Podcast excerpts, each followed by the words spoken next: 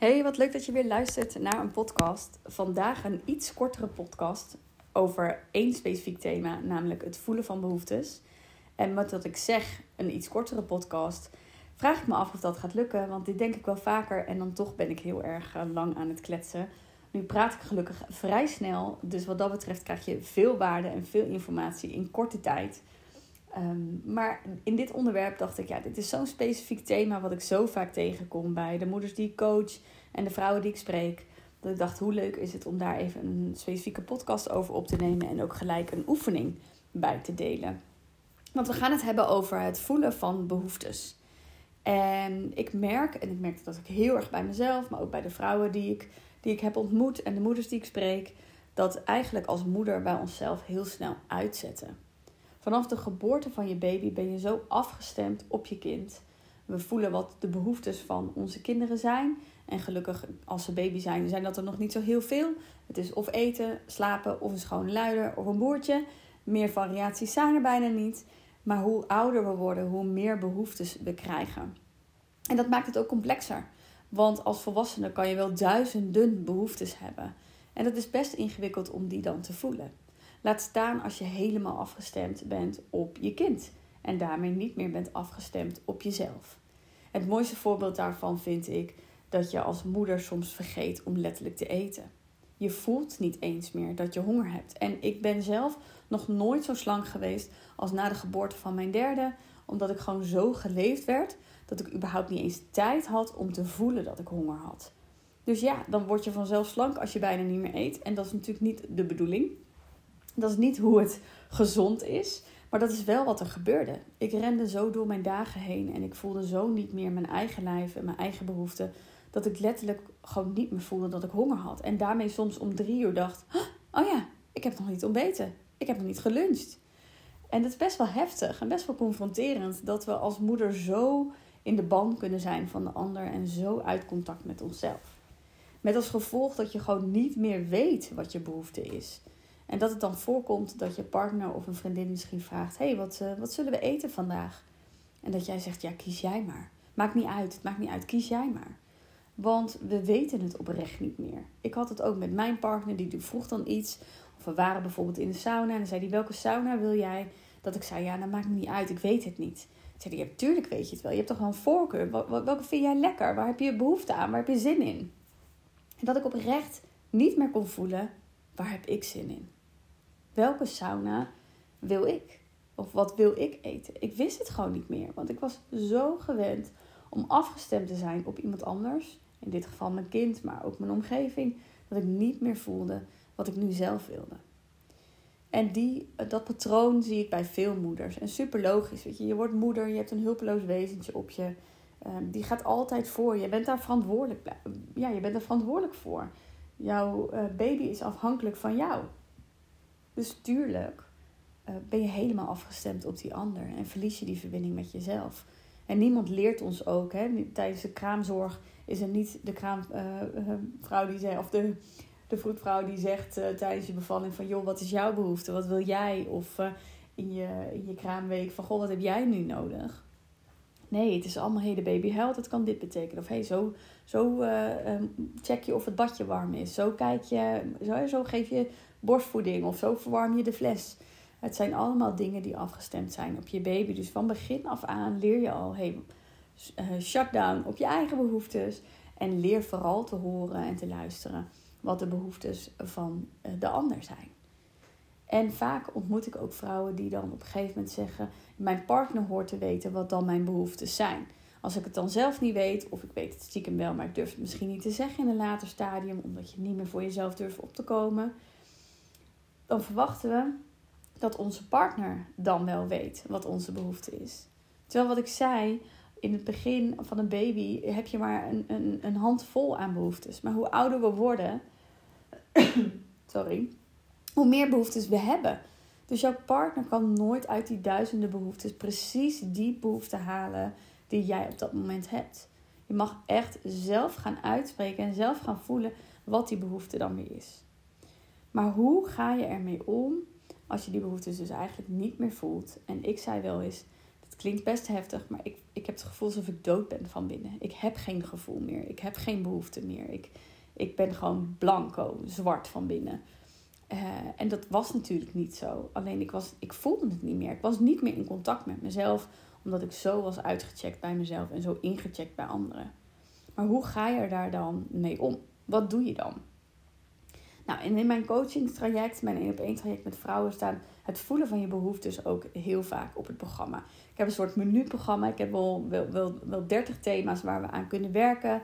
En ik geloof niet in een one size fits all. Dus ik kijk altijd met de specifieke mama die ik voor me heb van wat zijn, hè, wat zijn de tools die jou kunnen helpen? Welke struggle heb jij? En daar stem ik mijn oefeningen op af.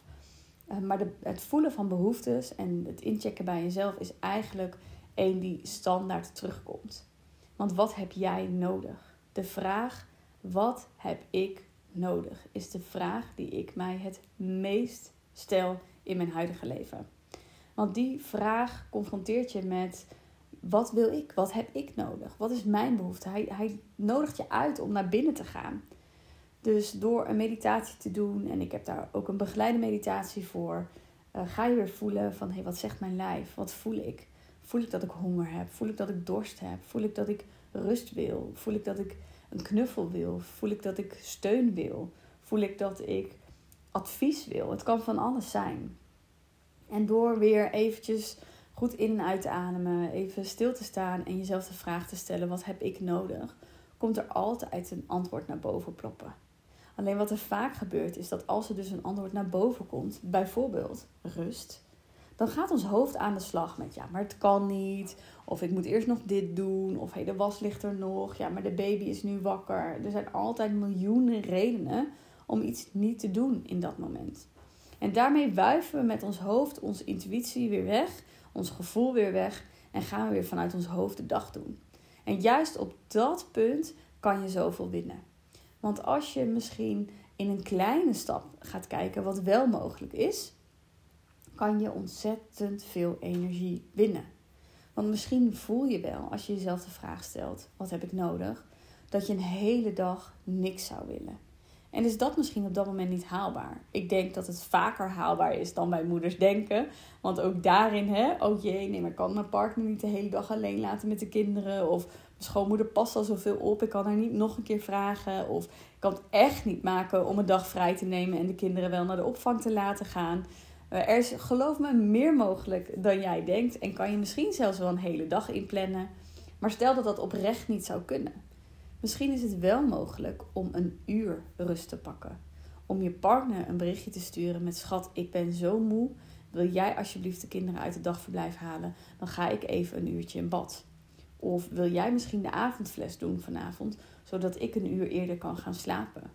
Of bel je een vriendin en zeg je: Lieve schat, wil jij misschien even met de, met de baby gaan wandelen? Want ik zou zo graag even een tijdschrift willen lezen. Ik noem maar wat voorbeelden.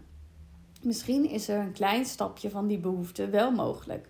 En kan je niet meteen een weekend Ibiza boeken, maar heb je wel een, een, klein, een, een klein stapje van dat verlangen. Maar het begint met die check-in. Wat heb ik nodig? Wat heb ik nodig? En durf dan te luisteren naar wat jouw lijf, wat je hart jou aangeeft. Durf weer te voelen. En dit kan je heel simpel doen door te oefenen met simpele dingen, zoals wat wil ik op mijn boterham? En als je het lastig vindt om een open vraag te stellen, maak hem dan iets gesloten. Wil ik pindakaas of wil ik pasta op mijn boterham? En ga maar eens voelen. Bij welk antwoord voel jij meer sprankeling? Wat zegt je lijf? Waar voel je je blijer bij? Waar krijg je misschien het gevoel van, eh, nee, hmm, toch niet? Want dat is ook een antwoord. Nee is ook een antwoord. Want hoe meer nee's je hebt, hoe dichter je bij de ja komt. Dus eh, met dat soort simpele dingen kan je dat al oefenen. Kan je weer jouw behoefte voelen. En wat ook heel erg kan helpen, en stuur me even een mailtje als jij die graag wilt ontvangen, is de behoeftelijst die ik heb. Deze gebruik ik in coachings. En als je in coaching bent met mij, krijg je naast deze lijst ook oefeningen, uitleg, een meditatie erbij. Maar de behoeftelijst is een lijst met nou, heel veel behoeftes. Niet allemaal, want het zijn er duizenden. Maar de meest voorkomende behoeftes die wij als moeder hebben. Want wat ik zei, een open vraag kan best wel heftig zijn. En door hem dan kleiner te maken, door letterlijk een aantal behoeftes voor je te zien, Kan je gaan vinken? Kan je gaan strepen? Nee, dit is niet. Hier heb ik geen behoefte aan. Nee, rust is het niet. Een boek lezen is het niet. Een massage is het niet. Oh, het is een knuffel. Het is uh, met mijn partner weer verbinden. Het is uh, een gezellig gesprek met een vriendin. En door zo die lijst te zien en allerlei inspiratie en voorbeelden te krijgen, kan je weer gaan voelen waar zit die twinkeling. Bij welk ding voel ik dat mag ik nu gaan doen. En door dat vaker te doen, kan je weer die spier trainen. Kan je weer jouw gevoel aanzetten. En kan jou dat donkere gevoel wat ik beschreef, mijn hart die niet meer klopte, die ik niet meer voelde, weer nieuw leven inblazen. Want door nu, doordat ik het zo vaak geoefend heb en me er zo bewust van ben, hoef ik soms maar even twee seconden een hand op mijn hart te leggen of even stil te staan en mezelf te vragen: wat heb ik nodig? En dan komen de antwoorden vanzelf dan is er vanzelf een stemmetje in mij of een gevoel diep in mijn buik wat me zegt wat ik nodig heb. En dan mag ik daar actie op ondernemen. Dan mag de hoe in beeld komen. En misschien is hij niet, kan het niet zoals ik het helemaal in mijn hoofd had, maar kan ik er wel een eerste kleine stap in maken. Nou, wat ik zei, wil je deze lijst graag hebben? De lijst met behoeftes van eh, de meest voorkomende behoeftes als moeder. Stuur me dan even een mailtje naar eh, irene.ireneboom.nl. Dan stuur ik je deze lijst op. En mocht je interesse hebben om ook hiermee in de coaching aan de slag te gaan, dan laat het me ook even weten. Dan plan ik een gratis eh, kennismakingsgesprek met je in en gaan we samen kijken of dit bij je past. Ik wens je een hele fijne dag en tot de volgende podcast.